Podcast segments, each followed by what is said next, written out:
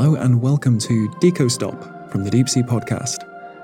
We spend a lot of time gazing at the abyss, and so maybe it's time that the abyss gazed back at us. In these special episodes, we, well, turn things around a little bit and look at the scientists for a more human centric episode.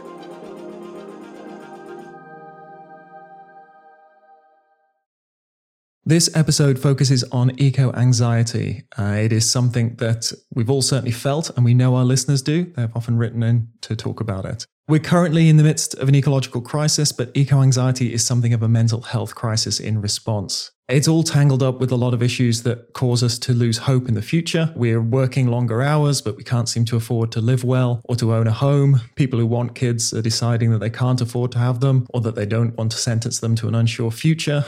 And yeah, everything's just feeling a little bit tough. This episode has been in the pipeline for some time and it's become far bigger of a subject than we were ready for. One thing that did become apparent during our research is that this is a dangerous subject. It is something that can do real harm. These are very raw feelings.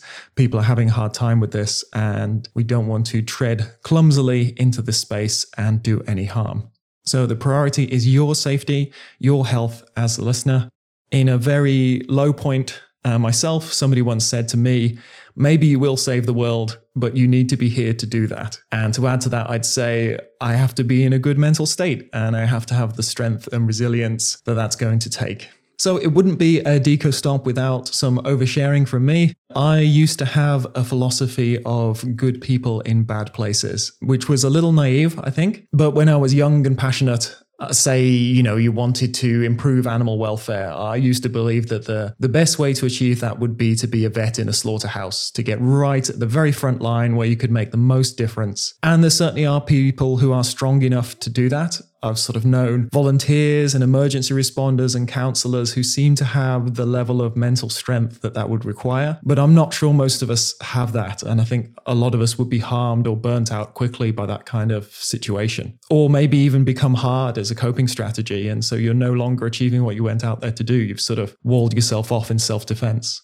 As a newly minted marine biologist, there aren't many jobs that you can get without experience. And the ones you can get to gain that experience tend to have a high turnover for exactly the reason I just mentioned. They tend to be seagoing environmental survey, uh, maybe marine mammal observations, and uh, fisheries observers and they can be fantastic careers. You'll get a huge amount of experience. You could be at sea for the majority of the year. You learn how to work with other people who may see things differently from yourself. You might earn a fair bit, so you can really hammer out that student debt. I managed to, to wipe my student debt uh, during this time. They are good jobs. Some people love it and make it their whole career, but it does have a high turnover. People are burning out quite rapidly. These can be hostile environments where you can feel an unwelcome roadblock to the people you're working with. You know, there's a lot of different goals, should we say, in these in these lines of work, and you can often be seen as a, as the police, as the enforcer, as, as somebody who's getting in the way. And there certainly are plenty of stories of people feeling unsafe in these environments.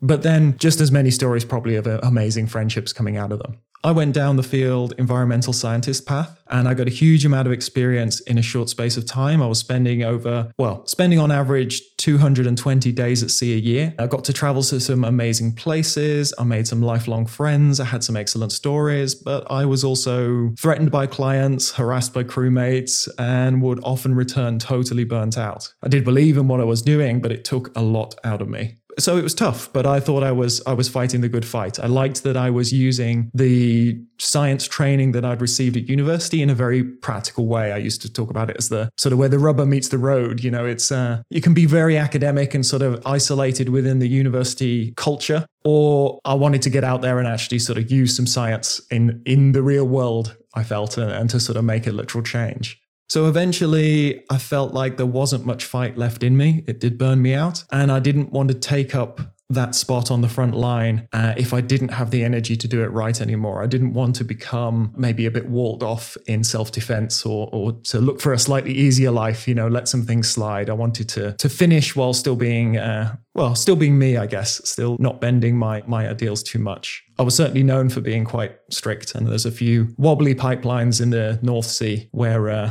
I've had a say. and moved some things. But it wasn't about being on the sidelines and, and wagging a finger. It was about sort of engaging. You know, uh, I was driving a petrol car, so I was totally happy with the with the oil and gas industry. I just wanted to put myself on that front line where I could maybe make it better. I don't think I could have changed it at that time, but I could nudge it to being the best it could possibly be. But eventually, I knew I always wanted to come back with that real world experience and come back to research. I got hired at Aberdeen University after meeting Alan and uh, deciding to get into some deeper sea work. And I was hired on the Coralfish Project, which was an EU project. It focused on the cold water corals, also known as deep water corals. Uh, back in the early days when we were being surprised by how common they seemed to be, they were turning up in lots of deep sea places we hadn't really looked before. We were realizing they were an important habitat type. Some of these deep reefs have been growing since the last ice age, and individual colonies could be up to thousands of years old. And they're usually so deep they were kind of self protecting. It wasn't really an issue. But then as fishing moved deeper, they were now at more risk.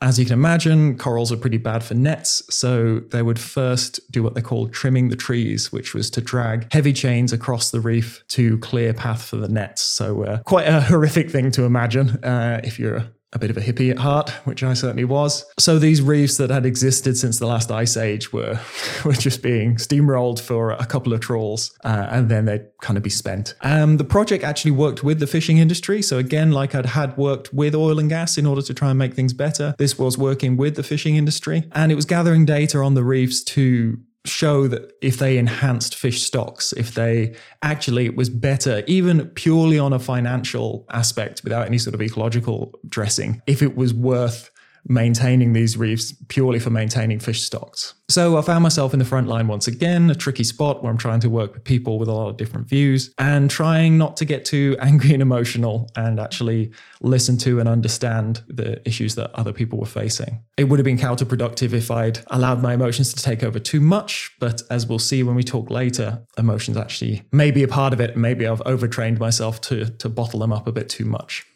So, a few times during that period, and, and to be honest, through my life, eco anxiety has sort of become overwhelming. Uh, I've found myself in sort of some darker places, and um, and yeah, it's tough. It is really tough. So, I, as part of a learning experience along with all of you, I'll talk to some people who might give us a little bit of grounding on what we're feeling I won't go too much into any practical advice because I think that's that's so specific to places. It's about what you can do where you are, and it, and it's so specific to where you are. You know, back home, hedgehogs are rehabilitated and looked after, and there are breeding programs. Whereas here in New Zealand, they're killed on site as a damaging invasive species. So there's no single answers. People and situations are just too varied. So this is going to be mainly about sort of self reflection and why people are feeling this way, how people made of changes, how they maintain sort of their own health and stability through these times. So, without any more waffle from me, we're on to our first guest.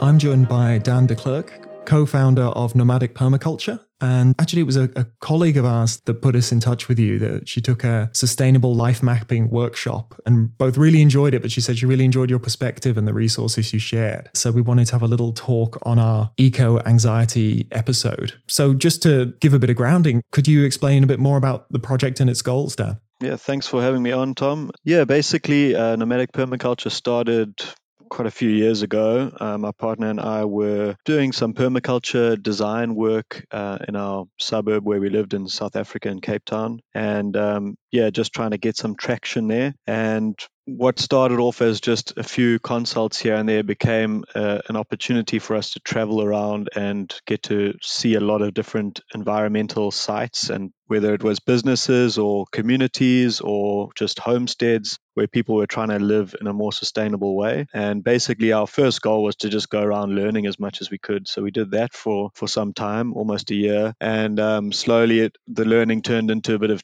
bit more teaching than learning. And uh, we started to help people on their journeys along the way. And basically, wherever we've gone, we've ended up, yeah, helping people on their journeys, doing a bit of teaching, doing a lot of learning. And eventually, it became some online courses. So, teaching people about permaculture, how to design their homes, their lives, their businesses in a way that is yeah more sustainable better for the earth better for themselves you mentioned in your on your website that the the journey began essentially in bali in 2012 was there was there something that sort of changed your life really? Was there was there a single point that uh, that set you on this journey? Yeah absolutely. Um, i was studying philosophy and psychology in south africa and pretty much you know, I was in not a great space, you know, which is part of what we're talking about here, right? Eco anxiety. Yeah. I was sort of getting quite dismal about the state of the world. And a lot of the academic sort of solutions seemed very convoluted and theoretical. And it wasn't really enough for me to sit back and just study things instead of doing things. So I took a break from studies and went over to Bali and ended up on a farm. I didn't expect it, but it was a permaculture farm. And um, I spent two months there just living with these people who were doing something completely different to what I'd ever seen before. And yeah, it completely changed the way I saw things. And it, and it seemed to me like a, a really good practical solution to get involved in. So yeah, that's where the journey started. How would you define permaculture? What what sort of sets it apart? That's a that's a really tricky question. Um, yeah, it's it's probably one of the hardest things um, that people are ever asked. Uh, even once they've gone on the permaculture journey for some time, it's always the question of how do we even explain what it is because it's so it's such a different perspective to what we're used to hearing about. But it basically started with Bill Mollison, um, I think in the 70s or even before that, looking at farming really primarily and seeing how farming is damaging the surrounding ecosystems, but also it damages the land that it uses to a point where it, it doesn't efficiently produce food anymore. So basically, the conclusion was well, farming is completely unsustainable, which means that you know, civilization is doomed, which was not a new idea, but um, we do like to think about being doomed. yeah, well, it was, uh, you know, we've known it for a long time, but uh, yeah. yeah. So his solution at that time was to um, take a very holistic look at things, and you know, he was talking about sort of transdisciplinary study, so looking through the lenses of all the different fields of study instead of just being focused on one agriculture as an as a solution, but rather, okay, what about town planning? What about engineering and architecture and every different type of, of design? And also looking back to the to the past, you know, to the way that other people have lived before us, and basically come up with a new way to to provide food to people. And that was the start of it. And um, it sort of developed and evolved because the sort of things that he was coming up with were more than just um, solutions to farming; they were solutions to life. You know, it was completely well, yeah, we've got our food, but how do we change the way we build our houses? How do we change the way that we get from place to place, or how, how we exchange goods? And it just became more in depth than just um, agriculture. So, what was once like permaculture was once permanent agriculture. It became permanent culture, hmm. and basically, it's it's a tricky thing because a lot of people see the examples of what people do in permaculture and they think, oh, that's what permaculture is. It's like you live off grid or you live with the community and you grow your own food, and that's permaculture. Lots of composting. Yeah, lots of composting. so we've got all this image of like, you know, beautiful hippies out in the out in the wild trying to live off grid, which is not a bad image, but it's not actually the vision of permaculture. The vision of permaculture is a lot stronger and deeper than that. Basically, it's a challenge. Uh, the way that I see it is the first question is what is sustainability, and then how do we achieve sustainability? How do we design our lives and our culture so that we achieve complete sustainability, a permanent culture, basically. And if you can satisfy those conditions in your life and in your house and in your business and in your community. And if we can all do that, then obviously we have a sustainable culture in the world. We have a permanent culture in the world. We have sustainability. So that's really the challenge of, or the vision. The vision of permaculture is this challenge. Let, let's design our lives. Let's design our, our homes and our businesses and our communities so that we satisfy the conditions of sustainability. And all these things, these examples that we see of people living off grid, these are people who have said, yeah, this is one way to satisfy those conditions.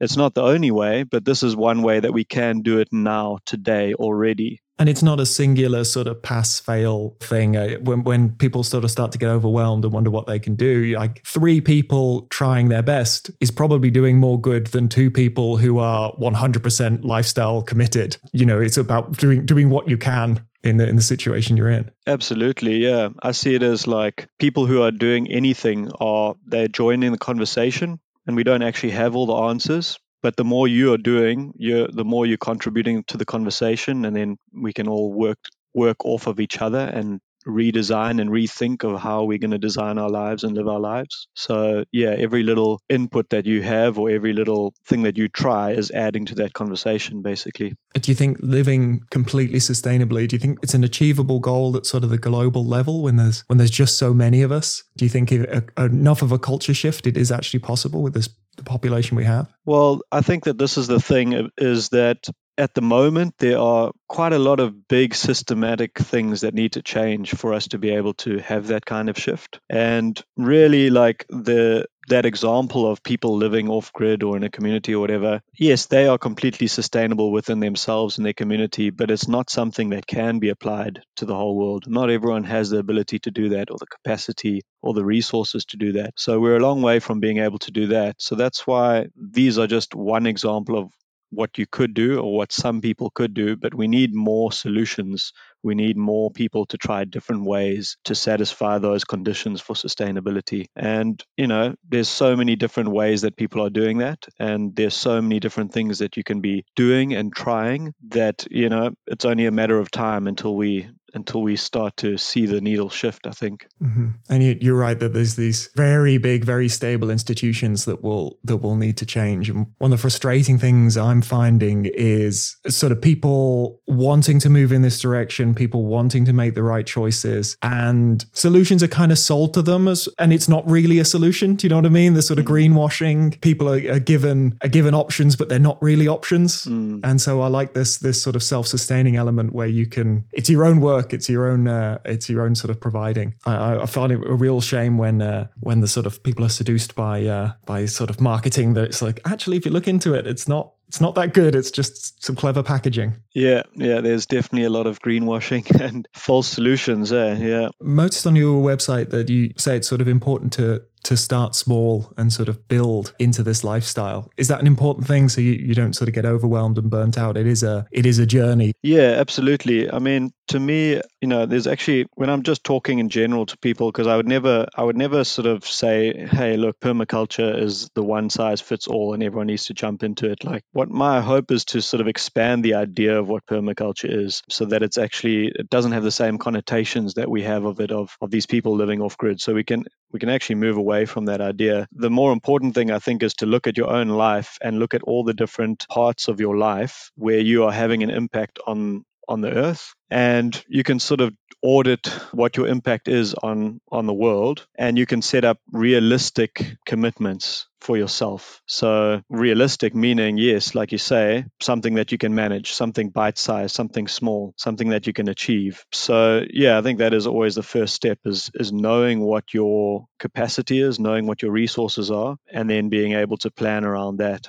Yeah. And sort of building on those little levels. I think the beginner level is sort of just making a choice. You know, you, are still you're still going to to purchase a product, but this is from a, a local dairy and I can return the milk bottle, or this is in a in a plastic container and it's been shipped from a mega dairy further away. Yeah. I, I feel like those little junction choices, it shouldn't impact you too much financially. There's a little bit of extra work. I've always got to remember to bring the bottles back. Yeah. But once that becomes habit, then you can start on the next thing and you can build on that. It stops feeling an effort once it becomes routine. Yeah, well, I think it is important to think of it like habits. I think one of the things that's that's tricky, I think, and that breeds sort of this eco anxiety can be that if you don't have a plan, if you're not planning like how you're going to slowly change one step at a time, then these things sort of come by on a whim. So you're out at the shop and you're like, oh, should I buy this product or that product? And there's that moment of anxiety, and it's like, oh, it's painful. This is more expensive. Do I know if it's actually something that I can afford to be doing? If you haven't actually taken the time to plan it out and think about it, you've got all these decisions that you're just making on the spur of the moment.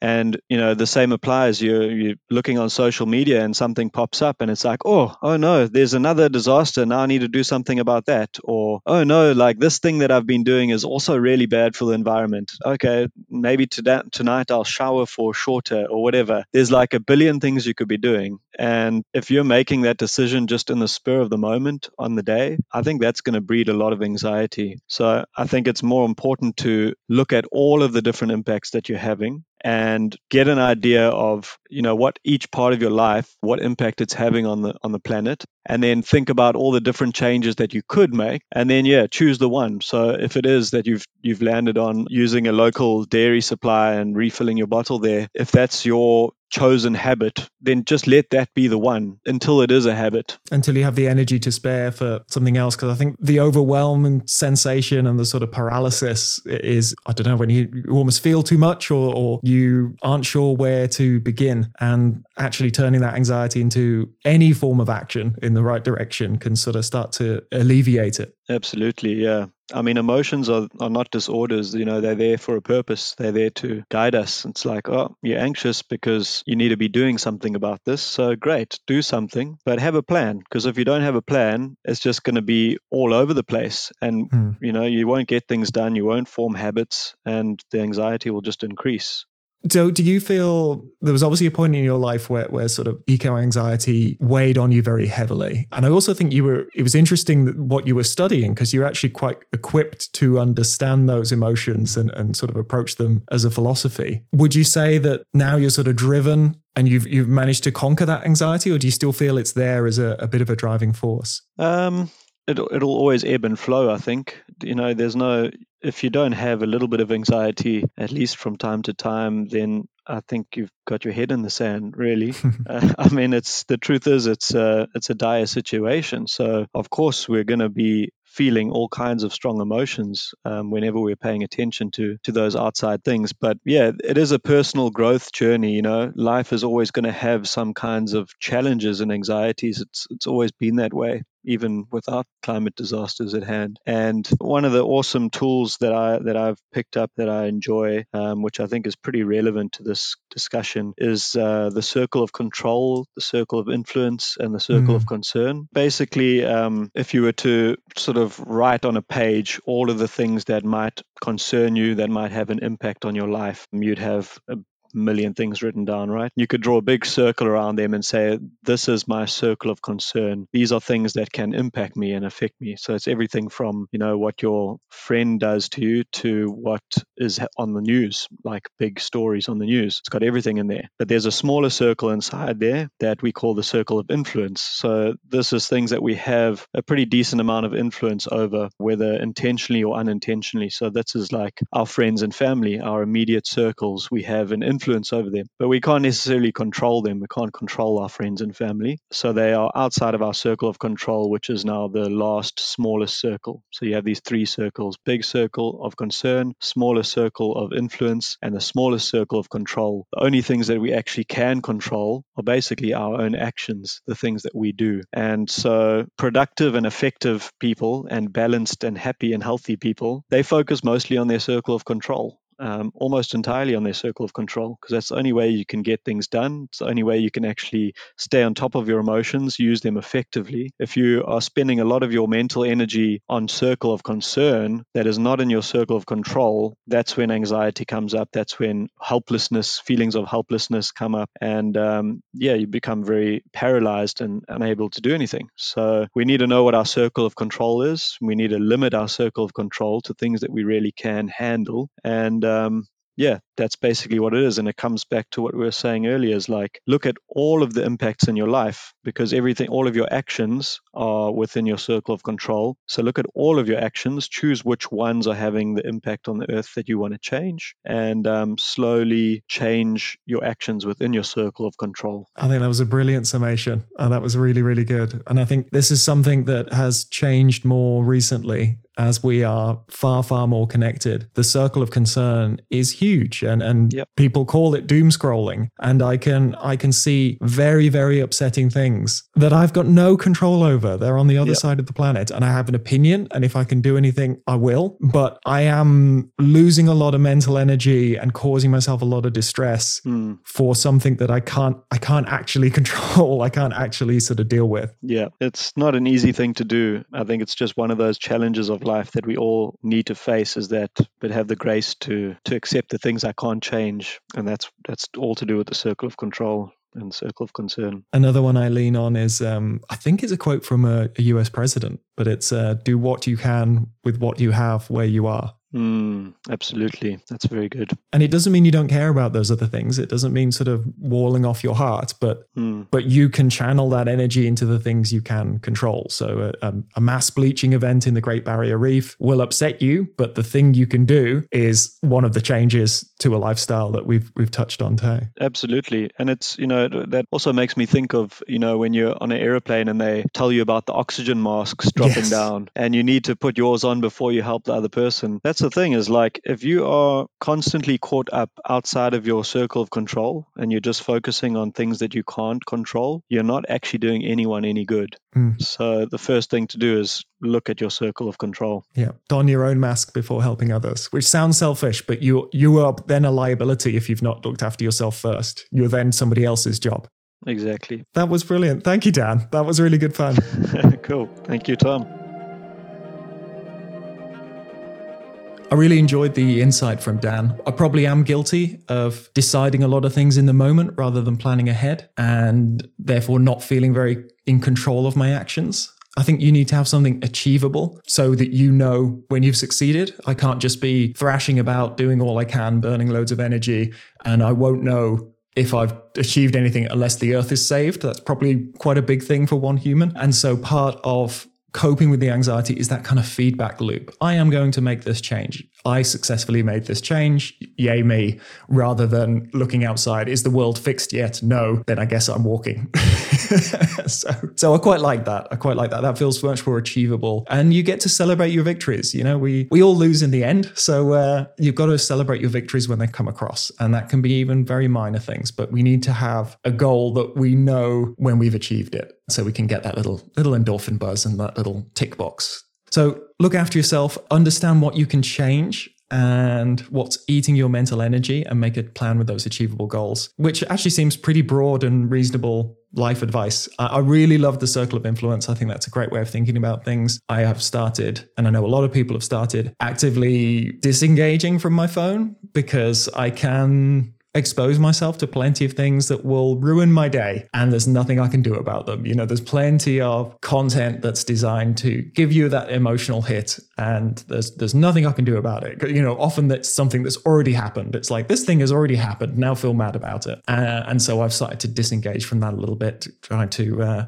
focus on that circle of influence and where I can make a change and it makes you feel so much more grounded. You know, you you can't you can't engage with the world on a global scale. You know, sometimes you just need to be aware of where you are. Remember, put your own mask on first. So following on from those thoughts, we'll talk to our next guest, Brian.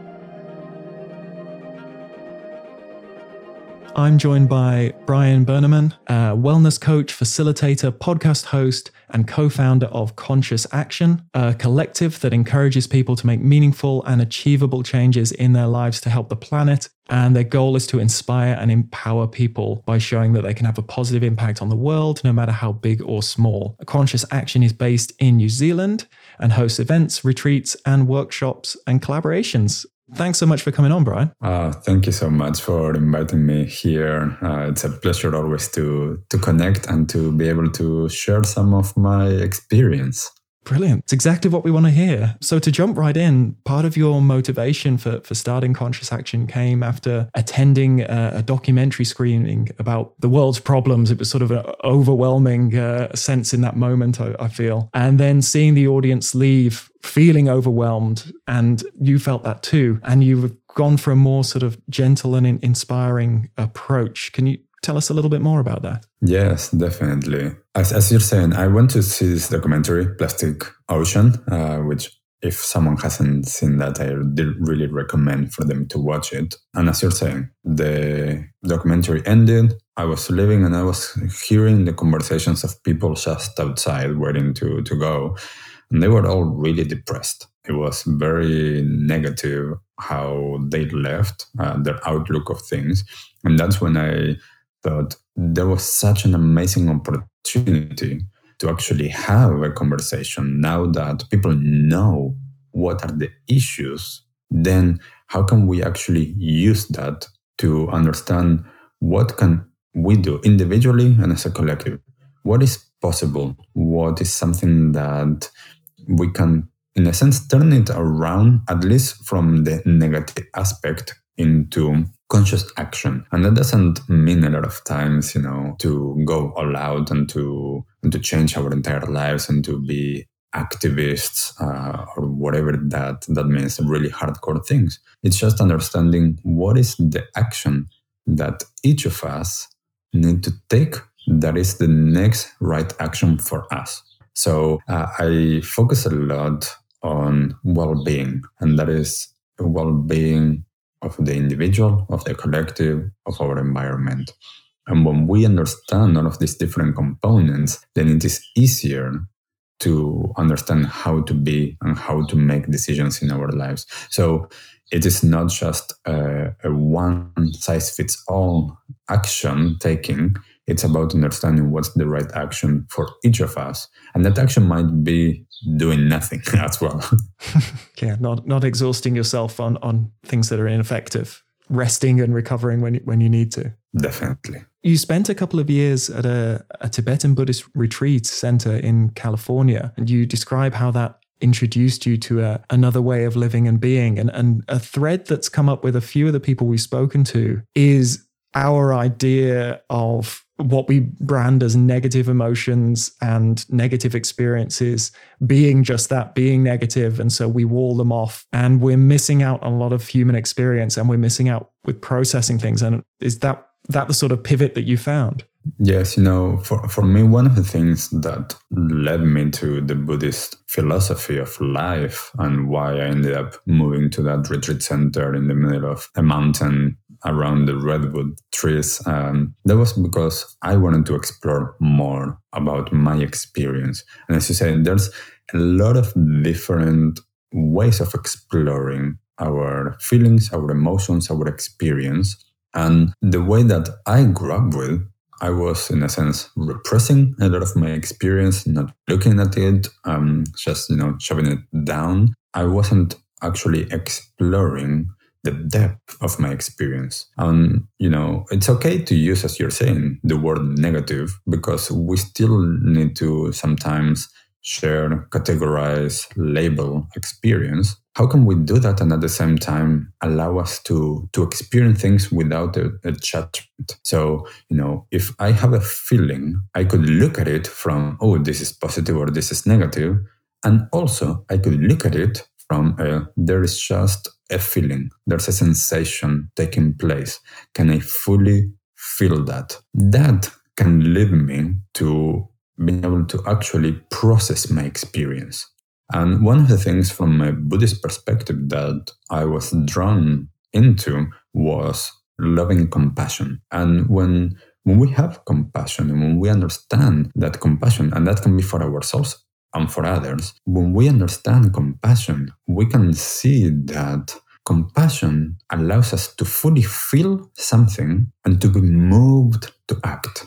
So instead of going from a reactionary perspective, we go from a responding perspective. And the way that I like to separate those are reacting comes from an unconscious automatic behavior, responding comes from a conscious decision. So when we're able to see that most of us, we are actually living on autopilot, we are not choosing how we are reacting to life, then we can take responsibility and choose to actually go into our experience and then see what is the right choice or right action at this moment you know so having more informed decision making yeah and and quite often then you you unearth the the causes of certain feelings and you have a much greater understanding about why you are feeling that way. And you're far more effective in in working with those those emotions and what they're telling you. And um, when it sort of comes to to making choices I, I realized as well that i'm i'm quite often making choices in the moment in the sort of I could buy this product or I could buy this product or I could go to work on foot or I could drive and I'll be there a bit, a little bit quicker and I'll get more done. And when you're sort of talking about decision making, it, it seems to be part of the conscious drive seems to be more more having a plan and actually making those decisions long term rather than than in the moment. Yes, you know, there's you could see it from that perspective and also especially you know like from a buddhist perspective or from a perspective of being more mindful it is also about living in the present. And when we are living in the present the present also expands in terms of how much time we have to make a decision. And of course when we are able to go um, like open the lens and go bigger and zoom out we can actually see that yes there's ways that if I plan ahead to potential futures, then I'm, I can actually make certain actions and make some decisions that I wouldn't be able to make in the moment. I really like the idea of the present expanding, and and once you once you fully live in the present, it is not measured in seconds. It is a wider realm you can influence in that immediate moment. Yes, you know, like we we know from different perspectives that time is a construct and it's all about how we experience it. Like I'm sure that you or everyone that is listening, you've had experiences in your life where time seemed to go super fast or that time seemed to go super slow. So what changed? Like the, you know, our regular linear time actually kept on going second by second. Our experience is what changed that. That is what we can do when we are more present. We can actually allow time to expand and to consciously choose how we're living in that. So in your workshops, you you try and help people define actions they can take in their in their daily lives to help the environment. Are they unique to each person? And, and could you give a, f- a few examples? Yes, you know, like one of the things that I encourage all of the time to everyone is to to think about what matters to them, to do things in a sense individualize. We need collective actions. We need to come together. We need a lot of things to to create changes in the systems. We need to understand what's our role, what's our place in all of that, and what's the right thing for each of us. When we understand that, and this is something that most people don't know because we haven't been taught, you know, like to actually understand what do we care about? What are our values? What are the things that we stand for? What's my energy levels? What is my possibilities? You know, like which kind of privileges do I have? What is the resources that I have access to? When we don't understand our circumstances, both from a more internal perspective and an external perspective, it's more challenging to take actions that are aligned to us and that feel a little bit, in a sense, easier or more flowing. So I had, you know, like some of my students at the university or through the workshops that I run, I had people that their action while I run some of these uh, sessions is to go uh, to a farmer's market instead of to a supermarket. Other people to walk once to work instead of always using the car. It doesn't matter really with the scale a lot of times when we're talking about individual actions at the beginning. Then there's a place and time for some people that they might have the connections or the talent or the skills or the ability to to expand and to connect and collaborate and to to make things bigger. And this is where i find a lot of times that our individual actions do matter a lot of times, you know, people feel apathy and feel a lot of times that, you know, it doesn't matter what we do individually because this the issues that we have in the world are so big that what can I do? It doesn't matter. It doesn't matter because it matters for each of us as well as we can have an impact on the people around us. And we don't know who around us has actually the capacity to change something in a bigger scale. So sometimes, you know, when when we see what's going on in the world, it can seem so big. And this is why I focus on the individuals as a whole being and trying to understand what is going to be an action that is conducive for you to still stay well and not to burn out, not do things that are completely out of alignment, not things that you all of the time are driving yourself to zero energy. This is where, you know, we, we need a balance. And of course, things are important. We need things to to change and to to go to a different way of doing things. We need to understand our individual needs as well. Yeah. We've, we've all got a limited amount of of energy. And we sometimes look at our sort of score of how well we're doing by how much of that energy we can spend. And mm. you're right, everyone has different skill sets and everyone has different opportunities based on where they are in their life and in society. And sometimes you can exhaust yourself on the things that you find difficult, like, you know, public speaking when you're a shy person, mm-hmm. when actually, because of your position in life, you have things that would make a big difference, but actually cost you not much energy because it plays to a talent or it plays to a situation you're in. And it isn't, the goal isn't to exhaust yourself doing the most you can possibly do until you burn out. It is effectiveness and, and, and internal kindness as well. It's got to be a long term sustainable. You, you can't, you can't exhaust yourself and collapse a lot of the sense of when you were talking about sort of tailoring what we can do to the individual and, and what our situation is, I think the the worry is when it's sort of all consuming, you you worry about all the things you aren't doing. But I think that sense of community and realizing what energy and what capacity you have as an individual. Yes, I am focusing on this. And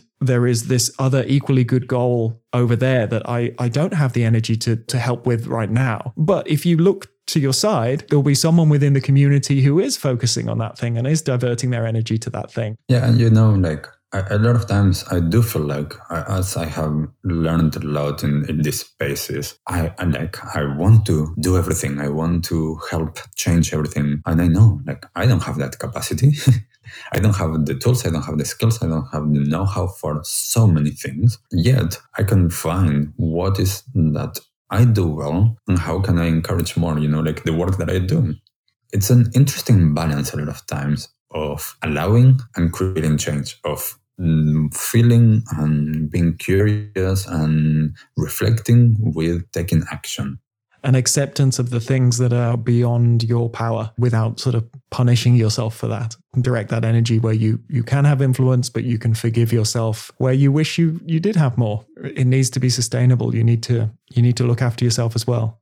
Yes, Th- this is one of the things that a lot of times on space of sustainability or environmentalism that I I haven't seen enough is the importance of mental health needing to be an integral part of the climate crisis strategies, how we actually create equity, care, awareness, taking into account that we all have our past experience, we all have our traumas, we all need to deal with our well-being, whether that's full like well-being or mental health, we, we need to understand the intersectionality of all of the things that are taking place in the world. It's not like a lot of times really simple things. It's really complex what's going on in the world. We are complex beings. So we need to to understand, you know, what is the the way that we're exploring life and what's the way that we're exploring it as individuals, as a collective, and how do we want to create change? You know, this is again going back to what I was saying. We can have a hypothetical future scenario where everything is a disaster,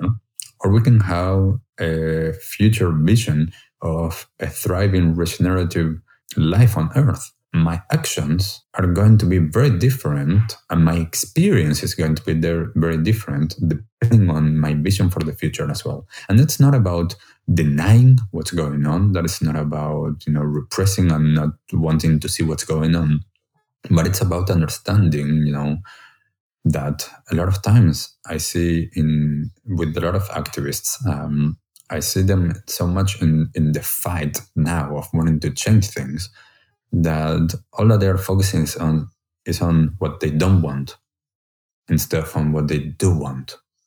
Because one of the things that I see a lot is that we need each other. Like the system of alienation and of blaming others doesn't work to change things in the way that I think that we want to change them. if if we keep on on separating and, blaming others for you know like they are doing the best that they can with what they know. As I get a little bit older and a bit more nuanced in this space, I'm realizing there are there are very few evil people. And quite often people are people are responding to the same problems and actually you've got a lot in common and a lot in agreement, but maybe you differ in how to approach those problems. You differ in the solutions. And quite often we put ourselves on opposite ends and adversarial sort of ends. And we actually agree, but we we disagree in what should be done about it. And it's it's we're so close to being allies, but we fixate on on these on these differences. And I, I think that's why you're right in going in with that compassion and seeing like, oh, actually, you are 99% in agreement with me. It's just it's just we're doing things in a different way. Yes. Thank you so much, Brian. That was a really useful chat. Is there any final thoughts you wanted to leave us on? Yes, you know, I think that it's important to to honor our own experience, to have the time to honor that other people have other experiences, and to understand that we have the capacity to be resilient to be courageous, to take responsibility. We are capable, we are skillful people. We might have different skills and we need to find, you know, like how do we want to live today and what's the vision of that future? As I always say, like if I have a future that is a thriving regenerative image in my mind, where's the gap? You know, like how can I go towards there? How can I live today as if that is going to be the reality without denying what's going on? So a lot of times it's it's about this balance of being present, being with what is happening, and having the tools to be with that and to understand everybody else is going through the same thing. Brilliant. Thank you so much for your time, Brian. Thank you for, for talking with us. Thank you so much for for having me. Some more great insights there, some more dealing with feelings, which I think is something that I have maybe trained away uh, because I I don't know, they seem so ephemeral and sudden. I don't feel in control when I'm having strong emotions. I worry that I'm not making good decisions uh, or making decisions, you know, rash and in the moment. Uh, but I really liked what he said about sort of reacting versus responding and that it does it doesn't mean sort of making a making a decision in a in a moment of anger but maybe allowing a little bit more time to unpick that anger. You know that's come from somewhere that's bubbled up from something. Some decision you're not privy to it within your conscious thought but some decision making process has taken place that has given you those emotions. So yeah maybe that's something i was getting wrong you know that it's it is about processing them in a sort of reflective manner rather than just losing your temper in the moment, uh, which, as I shared some of my past experiences, you know, there, there, were certainly moments I could have given into anger or frustration, and that actually would have done a lot of harm. But I really liked what was being said there about sort of reacting versus responding, of expanding the present and sort of being in the moment, but that moment is quite large. You don't have to make anything in a in a hurry. That blame and alienation doesn't work we're seeing that a lot right now as people are galvanized in their little echo chambers and blaming people and making fun of them. It's it's not it's not working. It's never changed anyone's mind really. So, mental health and a bit of philosophy seems to be the foundation of what we've talked about today. After all, this is Deco Stop. Uh, we're not talking about how we can save the world. We're talking about how the ecological crisis, how eco anxiety is affecting us as individuals. So there's times in my life where eco anxiety has certainly reached dangerous levels, uh, and they've usually coincided with other life events, you know, bad breakups, death of a loved one, things like that, things that have depleted my mental reserve and given me a more negative outlook, which then starts to sort of bleed into everything else. So it's always in a combination with other challenges where uh, things have gotten particularly dark. So let's address the psychological elephant in the room uh, let's face them head on with someone who's been studying in this field for some time. I'm joined by Caroline Hickman, psychotherapist and lecturer at the University of Bath, working in the field of climate psychology. Her research focuses on eco anxiety and distress about the climate and ecological crisis in children and young people globally. Caroline, thank you for coming on. You seem the perfect person to talk to about this. Thank you. Thank you for asking me. It's a little weird to be the perfect person to be talking about something so uncomfortable, but it is what I've spent a lot of time examining and talking with people about for over 10 years now. So, yeah. And I think we, it's good to address that discomfort. It needs to be looked at, it needs to be examined. We, we sort of pull away. I, th- I think one of the first things that, that came up in our conversations building up to this was, was the idea that negative emotions must be eradicated and they're, they're a bad thing inherently. And, and you sort of put back that, like, well, negative emotions are important and they're telling us something. Well, yeah. Okay, where do I start? Just play the whole field for me in one, one sentence. yeah. Uh, well, the Western medical model, so let's start there. The Western medical model divides emotions and emotional experience or cognitive experience, thinking, into good or bad. And we frame things that way. So, to put it very clumsily, happy is good, healthy is good, and depressed or anxious is bad. But quite honestly, have you really spent a month of your life where you've not felt anxious or depressed at some point? These are normal, emotional, everyday experiences. So the problem with that framing is we immediately don't know how to navigate those feelings, don't know how to cope with them, and then start up with a message to ourselves of there's something wrong with me because I'm depressed, or we get anxious about our anxiety, or we get depressed about the fact we're depressed, which makes it all 10 times worse. And then we can go even further and say there's something wrong with me or there's something wrong with you and you should cheer up. I shouldn't feel this way. Yeah. And what we're really doing deeply unhelpfully here is telling ourselves that how we're naturally feeling is the wrong way to feel, which then makes it infinitely worse. So there's a couple of ways to approach this. That's a positive psychology approach, which says these feelings are unacceptable. The reality is, is yeah, they're uncomfortable, but they might make perfect sense. So when we apply that to climate change, the biodiversity crisis, what's going on in the world today, we measure mental health by looking at our capacity to respond to external reality. And to be honest, I would be quite concerned about someone that wasn't anxious about climate change. It makes absolute sense. So instead of saying, What's wrong with you? You've got climate anxiety, I would say, Well, you've got climate anxiety because you care about what's going on in the world. And we want people to care, and you should be proud that you care, not be worried about the fact that you care or belittle yourself or shame yourself or you know we we say to people oh you shouldn't feel the way you do but you do feel that way. So then you're left feeling ashamed and that there's something wrong with you. so we should be proud that we feel anxious and disturbed and distressed. But obviously, we don't want to just say, hey, it's great, you feel bad. We want to say, okay, and now what can we do with these difficult feelings? Because we need to be able to tolerate these feelings and make sense of them because they're meaningful. But the trick really is to not set up home in them. So visit the depression, understand the anxiety, feel these disruptive, difficult thoughts because they're a natural product of what it means to be a human being in the world today. But learn to navigate them and find the meaning in them because they're there for a reason. And then ultimately, and I think we'll probably talk more about this in a bit, they can help steer us in the right direction of what to do about this. So instead of cutting them away, we should be saying, Welcome, you know, come and get involved in this. You know, we're not robots, we're human beings. And so feelings of uncertainty and anxiety and vulnerability make complete sense. Think about what we're facing, right? We're facing challenges that humanity has never faced before. Now, I'm going to give you a, a little warning. Uh, I'm going to say some really uncomfortable things at the start of this conversation. uh, think of me as the 13th fairy in Sleeping Beauty, you know?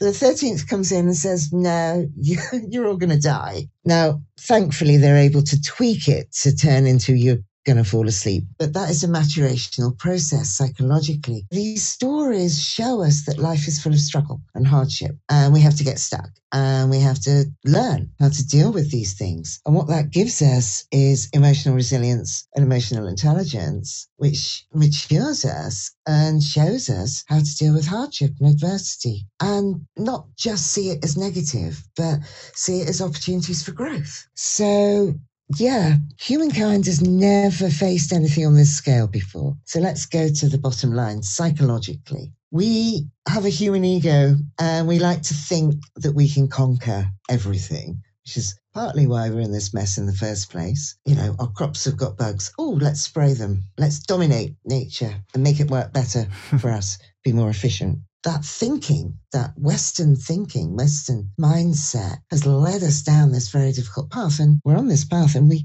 really don't know how to deal with this. So this also might sound a bit strange, but if anybody tells you that they are the expert in climate psychology or eco anxiety, don't listen to them.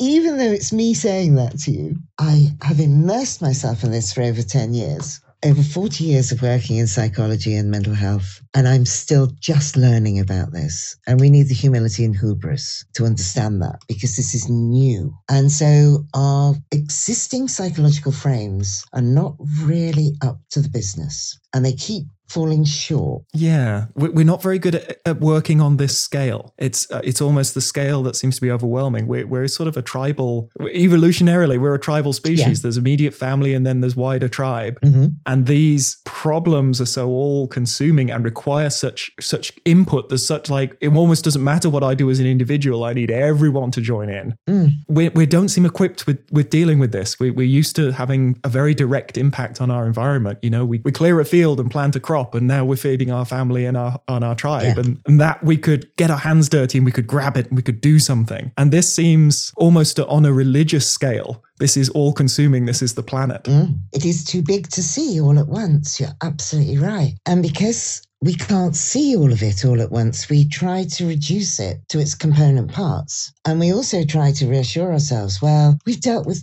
previous challenges, previous threats, global threats. So let's use what we've done before. And then if we do that, it'll all work out. Trouble is, it won't because we've never had anything on this systemic scale before. So, yes, we've had world wars. Yes, we've had global threats. But if you think about, and COVID, and I promise you I'm not minimizing COVID, but if you think about the narratives that we use to develop hope, and optimism to get ourselves through that. We say things like, when we get over this, when we get beyond it, we can go back to normal. But we're too late it's we're too far down the road when it comes to climate change. Even if we went to zero carbon emissions tomorrow, it's too late because of the amount of carbon in the atmosphere. So we will still see heat increasing. We will still see sea levels rising. We will still see that developing, even if we took action tomorrow. The world is going to be different forever. Exactly. And the other thing is, there is no place in the planet that is untouched by this because there's going to be whole parts of the world uninhabitable, and those people have got to go somewhere. So there will be no way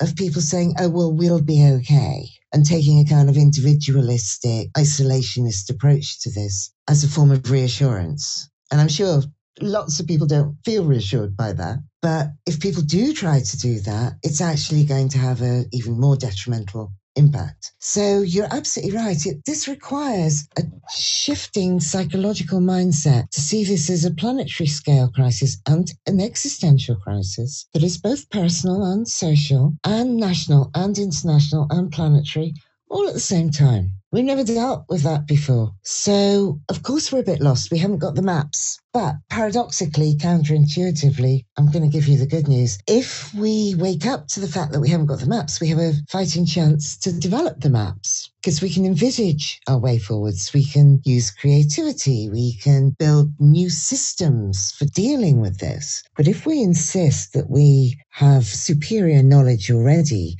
and we only have to reapply that, then we're in a lot of trouble. So it, that's why I say if people say to you, they've got the answer to climate anxiety, don't listen to them. Because we haven't because yet. that is arrogance. well, we haven't yet, but we are learning. And if we're willing to learn and willing to listen to people with different ways of thinking, different ways of doing things, we would be capable of discovering the ways forwards. Yeah. Do you think if, if we wanted to put a sort of hopeful and motivating spin. You laid in with saying that that actually hardships help us mature and help us learn. Yeah. If we nail this, will we one day look back and say we really grew through this? Like humanity, it it looked like a crisis and it looked like a disaster in many ways. It was, but we grew and we became something bigger and maybe we had more of a, a global viewpoint from then on. And actually this could be a this could be a, a, maturing process for us as a as a species. Absolutely. This is you know the title of the talks that i give i say we're facing the difficult truths plural of the climate emergency. This is an apocalyptic disaster or it's a transformational moment in history oh i like that the thing about crisis is crisis always gives us opportunities for maximum transformational growth. But if you avoid the crisis, then you just play safe and you never get that transformational change and mm. you fail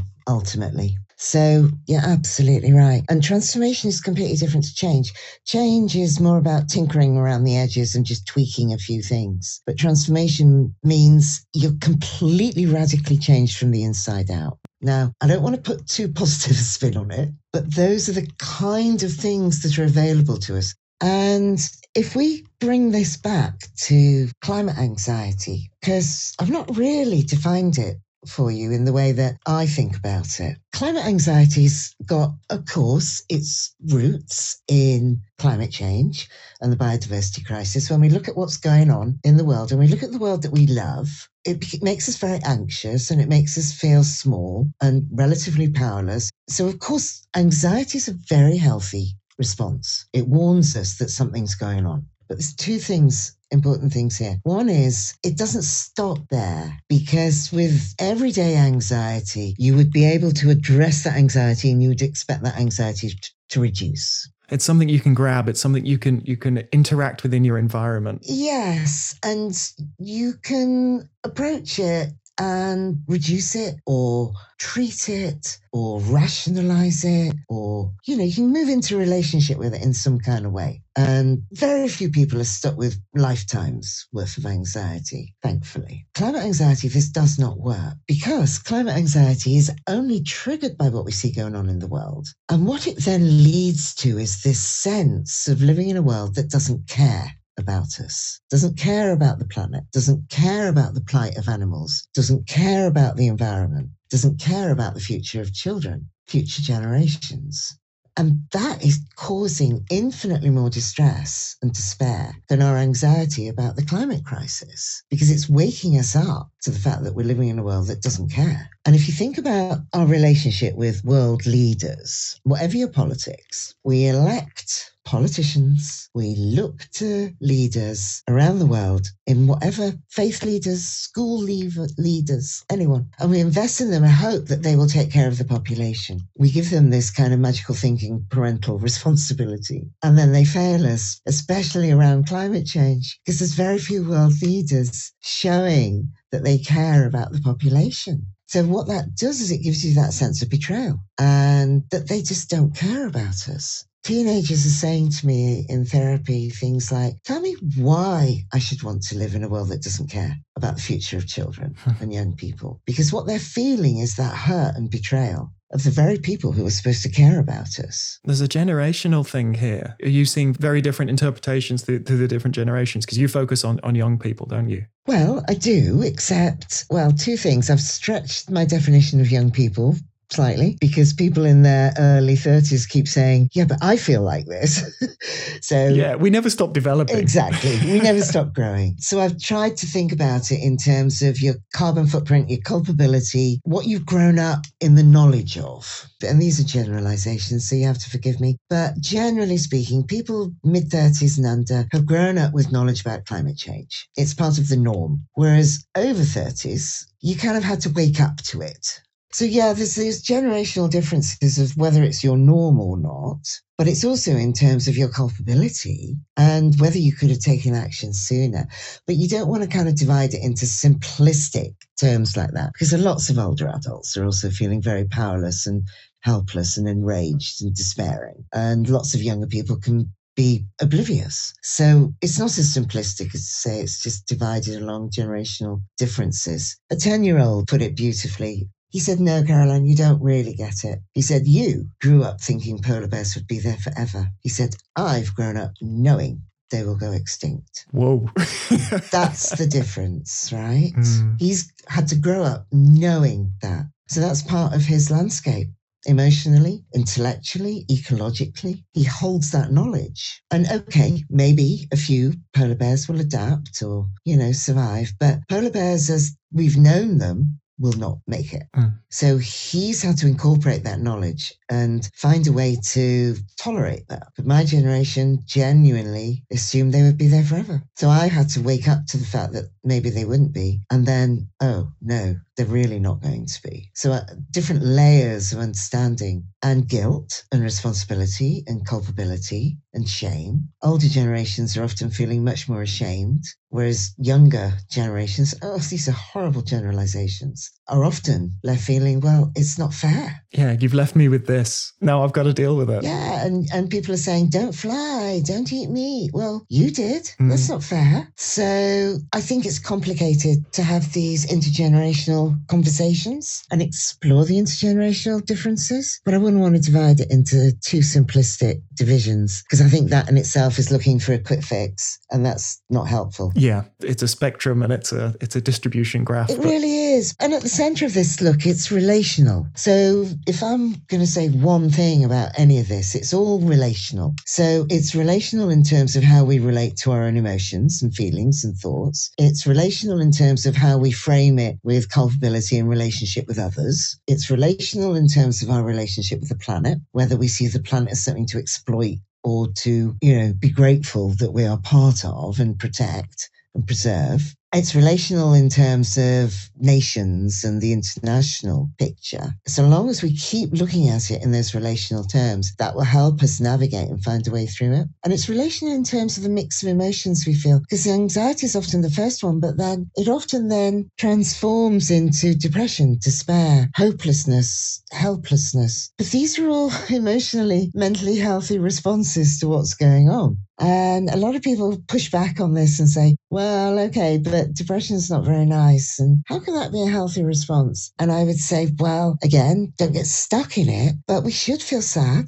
We should feel regret. We should feel frustration and then transform that back to our transformation into something. But how do we do that? Well, we can transform it through grief and a sense of loss of what we're losing, what we've given up, how we didn't take action, and now that should spur us on to action today. And that helps us develop radical hope. And radical hope is a sense of, well, we might be going off a cliff, but we can go down fighting. Radical hope is it is awful and there is a lot we can do. So we don't split it into either or. Either it's all going to be okay or it's going to be terrible, right? We need to hold the tension between those two opposite positions. And people often kind of accuse you of being, or me, or anyone, of being, you know, nihilistic, doom and gloom, catastrophic thinking. Fearmongers, that's the other one. We've got to have hope. We've got to have optimism, right? Now I'm going to just destroy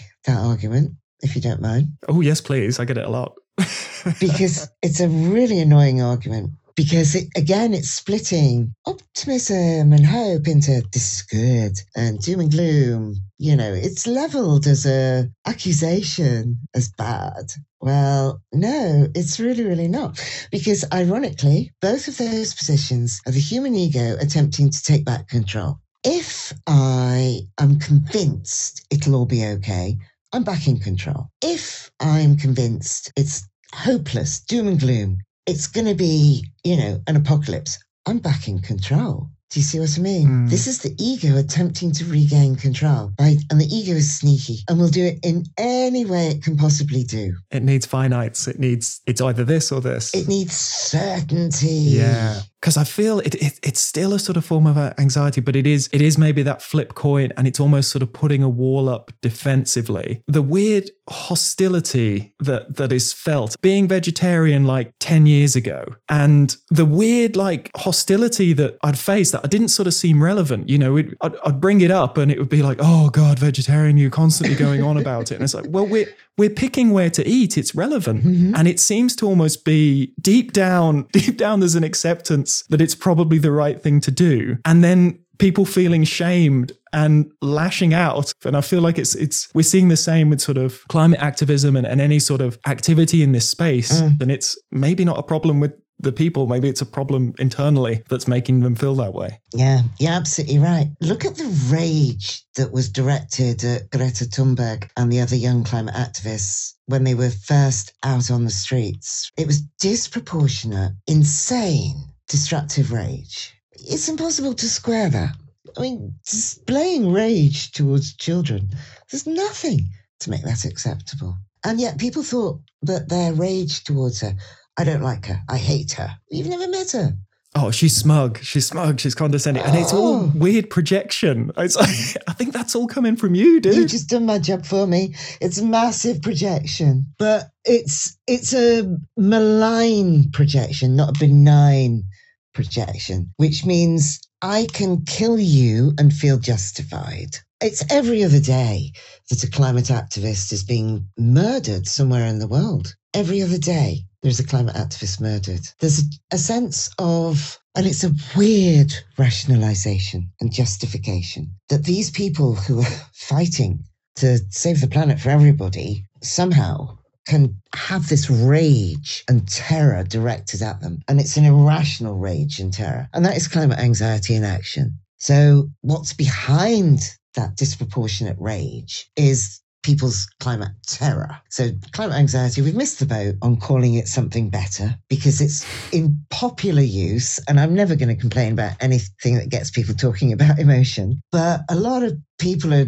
not happy with the phrase because a lot of young people in particular say to me, it, it, it's climate terror. Hmm. And terror drives people into non rational, non human behavior. So you're touching the edges of that when you announce that you're vegetarian or that you don't eat meat, even, or don't drink cow's milk or not prepared to fly anymore. Because what you're doing is waking people up to their climate anxiety. And rather than face their own climate anxiety, they would rather shut you up Hmm. and silence you, either through dismissing you or getting angry with you or shaming you, because it's much easier to feel they're emotionally regulating themselves by silencing you. Rather than saying, oh, yeah, as soon as you say you're vegetarian, oh, it makes me think, oh, I should be really, but I still like eating me. So I'm going to struggle with that dilemma. And you've just woken it up in me. Damn you, mm. because you've just spoilt my dinner. Do you see what I mean? Yeah. That would be them processing the complexity of that emotion. If you want to eat meat, choose to eat meat. If you're going to feel uncomfortable about it, tolerate those feelings of discomfort and grow up. Yeah. Don't attack people who choose not to eat meat. You see that played out all the time. And there's this whole range of defenses about people's climate anxiety. There's a little bit of pure climate denial going on out there, but not that much anymore. Mostly what we see is disavowal, where people say, oh, yeah, I really care about the planet, but oh, I like my burgers. Or, oh, thank God COVID's over. I want to fly to New York to go shopping for Christmas. And you think, oh, hang on. How can those two things coexist in the same mind? Yeah. So, on the one hand, you acknowledge that you're worried and concerned, which makes you a nice person. And on the other hand, you then minimize that concern and that distress, or you attack others and try and silence them. We've got a whole range of defenses against this. The reality is, if I'm honest, is as far as I'm concerned, everyone on the planet has climate anxiety. Everyone. How can you not? Except maybe that very, very small group of psychological sociopaths that exist in the world who don't genuinely care about anything, right?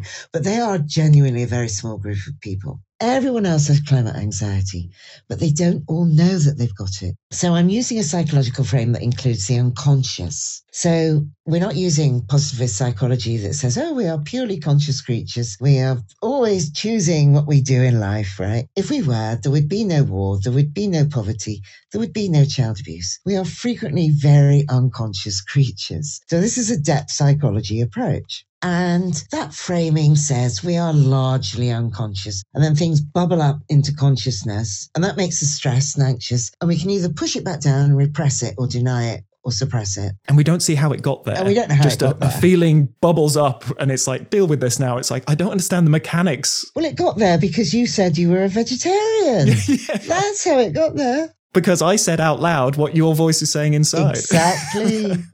so you did that to me, so I'm going to attack you rather than deal with my own anxiety or deal with the dilemma around the fact that I don't want to deal with my anxiety because I want to be able to rationalize and justify eating meat, flying wherever I want for the rest of my life and not have any consequences. Well, yeah, you go ahead, but do it consciously because it'll feel uncomfortable. And that might lead you to make different choices some of the time. I'm not sitting here holier than thou and saying, nobody should ever eat meat. I'm sitting here saying make a conscious choice and understand the consequences of eating meat. And there are plenty of other plenty of other avenues where I'm failing. Like in moving out here, I have no choice but to to fly back when I want to visit family, and it might be something I only do every few years, and it, it sort of certainly factors into it. Yeah. But um, there's plenty of things I know I could be doing better, and plenty of areas that I feel guilty with. But I engage with that. Paul Hoggett, who was one of the founders of the Climate Psychology Alliance, coined the phrase love miles rather than air miles. And he says, if you're flying for love, it's totally different than if you're flying to go shopping. Because maintaining those loving relationships is an important part of being human, finding meaning and being in the world today. And frankly, if we don't do that, then we've lost the battle with the climate crisis anyway, right? No one wants to live in that world. So do it consciously, make conscious choices, and reframe it as love miles. This is uh, a little bit of a stage where I am right now. This is really speaking to me. So Really? I'm going to have to go and sit and look out a window with a coffee, maybe. Oh, you should. and have a think. you should. Well, what I would honestly say is sit with your back against a tree and ask the tree to tell you what to do and listen. Ask the land what to do, ask the ocean what to do. Because we need that partnership with the environment because humans have caused this. Humans have to address this, but we're not just addressing it for humans, we're doing this for the earth. This is partnership with the natural world. And there's some comfort in it. I'm not saying you get all the answers, but it helps reduce that sense of isolation and it helps reduce that idea because I think humans, we get very caught up in we can never do enough. And this is terrifying. And then we feel bad. And then we feel we should do more. And, but you know what? You can't fix it on your own. You can only fix it in partnership, in relationship with others. And those others includes the trees. There's a beautiful American Indian teaching story about who speaks for the wolf. It's a beautiful story of this tribe living in this beautiful valley, and the tribe grows. So they get together and they say, okay, half of us are going to go and find another valley. And they find this amazing valley with trees and grass and rivers and loads of food they can kill. And then they realize that there are wolves living in that valley. So then they've got a real dilemma. Do they compete with the wolves for the prey? Do they kill the wolves so they can have all the prey? Do they put a wall up around where they live to keep the wolves out and so on? And they kind of wake up to the fact they don't want any of those solutions because they would lose their humanity. They would lose their soul. Yeah, okay, they might have the prey, but is that nice to the wolves, you know? So they go back to the original tribe and explain this and discuss it. And what they learn is that as humans, as a tribe, they should not make choices about their future without somebody in the tribe speaking on behalf of the other creatures they share the planet with. So when they have tribal council, they will ask, who speaks for the wolf? What do the wolves want? Who speaks for the bison? Who speaks for the grass? Because they should get a vote in what we do. And if we included them in that, we would make very different decisions. It'd be interesting to integrate that into our parliament. You've essentially got the Lorax. Well, that's exactly what we should do. And that's what a lot of eco psychology argues for the rights of the river and giving legal protection, trying to make ecocide a law. Yeah, that's going on in New Zealand. We we have a, a river with personhood. I know you do. It's fabulous. And if we got ecocide into the law in the same way as genocide, it would change everything. So that's about moving into right relationship with the other creatures that we share the planet with. And it would stop us just throwing rubbish off boats thinking it'll just disappear or deep sea mining because it won't matter because it's out of sight. Yeah, we would have to ask the creatures that live there what they want. And we would have a very different outcome, wouldn't we? You'd at least have to acknowledge these things in the decision making process. You couldn't pretend it wasn't there. Yeah, I think a lot of eco anxiety comes about because that's the price we pay of trying to pretend that those things don't matter. Mhm. And what it creates, it breaks our hearts because that disconnection from the natural world, that loss of relationship with nature, creates so much distress, so many mental health problems. There's an author called Jay Griffiths who writes brilliantly about this. She's written a book called Kith, and she basically asks the question, you know, how come so many European American children have got so much distress and mental health difficulties? compared to children and young people in indigenous tribes. It's incomparable. And not being completely oversimplistic about it, but a lot of it is that loss of place, loss of meaning, loss of relationship with the land, loss of duty to the land, loss of respect to the land. And it doesn't just hurt the land, it hurts us. Solastalgia is, we talk about eco anxiety, but solastalgia is a form of distress where we are grieving the loss of our connection to the land, to the place that we love. There was recently an iconic tree cut down here in the UK, the Sycamore Gap. Yeah. And what happened? The whole country grieved. Yeah. Well, that was a perfect representation of what we need to do for all the trees, all the oceans, all the fish. That attachment that people had to that one tree, we need to re engage that attachment to the oceans, to the land. Amazing. Thanks so much for for giving so much of your time actually for coming on i think that was that was challenging in the great way and i'm re- i'm really i'm ready to grow from that so thanks so much for coming on and, and talking with You're us You're really welcome I mean, oh, struggling with this stuff, you're in good company. We should struggle with this stuff and link it to human rights because that paradoxically can save us. Thank you, Caroline. Thank you so much for your time. My pleasure. Take care. And what an interview to end on. Just as a little side point, I mentioned being veggie just as an example of a jumping off point where I've seen some strong reactions in people that I didn't know where they were coming from. Uh, no worries at all if you're not. I am honestly not being judgy. My own son isn't. There's someone I have complete control over. So if I did want to force people to be veggie, I could force him to be veggie. But no, it's up to him. He'll get to decide when he's a little bit older. So I'm not going to force you either. All I will ask is really enjoy it. You know, appreciate the meat you're eating. It's a real treat. So enjoy it, cook it well, savor it. I found a lot of what we've discussed today challenging. I am certainly still on this journey as well, and we'll have to keep an eye on mental reserves and if things are becoming a little bit unhealthy there were certainly some aspects that I, I don't know, I disagree with, but I think that maybe is an area for me to have a little bit of growth. Um, I have a conflict between being personally healthy and in a good place and being effective. I don't want to become inert. I don't want to become a sort of shaman on the mountaintop in complete inner peace, but not actually doing anything.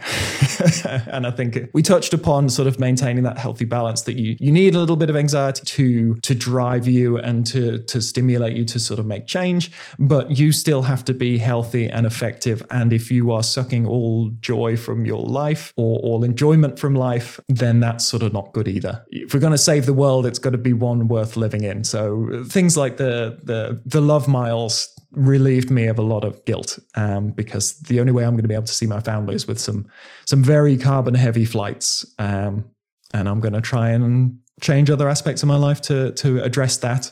Um, and try not to feel too guilty about it because there are certainly people I miss and would like to see. Another theme that came up today was different viewpoints and a sort of Western bias to a lot of these feelings. So there, there, are cultures less tied up in eradicating negative elements of the human experience and of being so detached and sealed off from nature. And so that would certainly make a good future episode. That's something I've been learning a lot about behind the scenes and I've quite enjoyed. So I'd love to share some of that insight with you maybe in a future episode.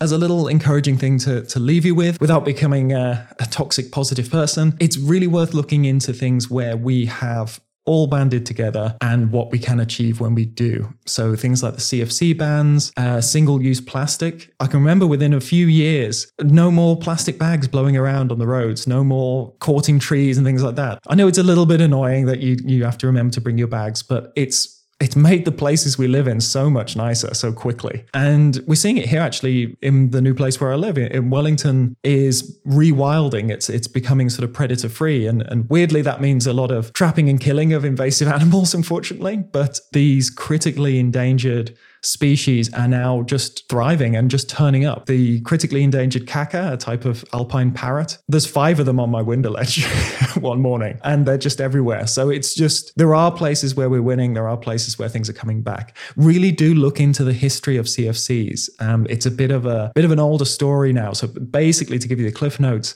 in 1974, Sherwood Rowland and Mario Molina predicted that CFCs would lead to the loss of the world's ozone layer. And over half of the ozone layer over Antarctica had gone in just that decade. Then in 1987, so quite a delay, but more than 30 countries agreed to phase them out through the Montreal Protocol. And it was just a great example of the world coming together and the world tackling something. So we put some links in the show notes as well. Uh, there's a nice little Attenborough, just five minute long summation of that thing. So I think it's worth holding the incredible things we are capable of doing when we all do pull together. And for some reason, like, I, I, love watching sort of space exploration stuff. There was a there was a documentary recently about the James Webb Telescope and how how many failure points there were and how many people came together to do that. You can see the things that disappoint you in the, in humanity, but it's worth pointing at the things as well that we do really well and what we can achieve when we do work together and how positive that is. I, I weirdly like space exploration stuff. Gets me all motivated that we can we can not be selfish. We can do good things. So, just to wrap things up, I wanted to say a quick thank you to, well, Georgia, as ever, who uh, edits and puts together our show and does a lot of the scheduling, but also to Shona Riddle, who is an intern working with me at the moment, who helped me with some of the background research on our guests. We also now have a support us page to keep the podcast going. Lots of ways you can help the show from the free, like leaving a review,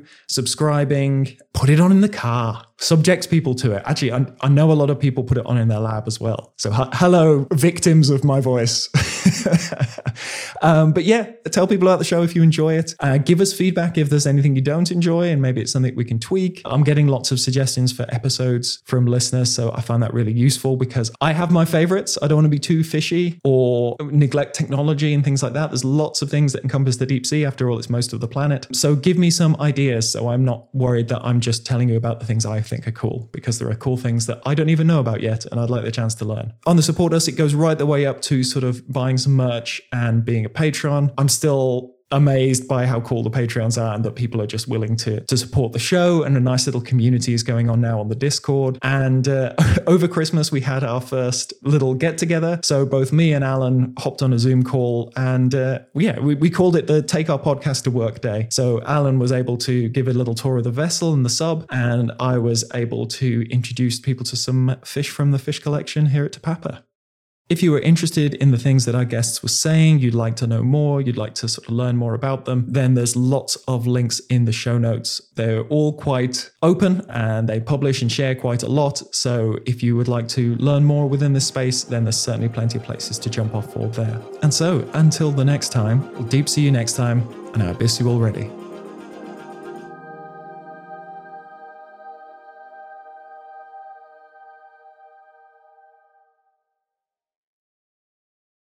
If you would like to advertise with the Deep Sea podcast, feel free to get in touch. Our audience is primarily young people with an interest in science, often undergraduates or people considering a degree in marine science, but it also includes established scientists. Feel free to get in touch if you're interested in reaching these groups.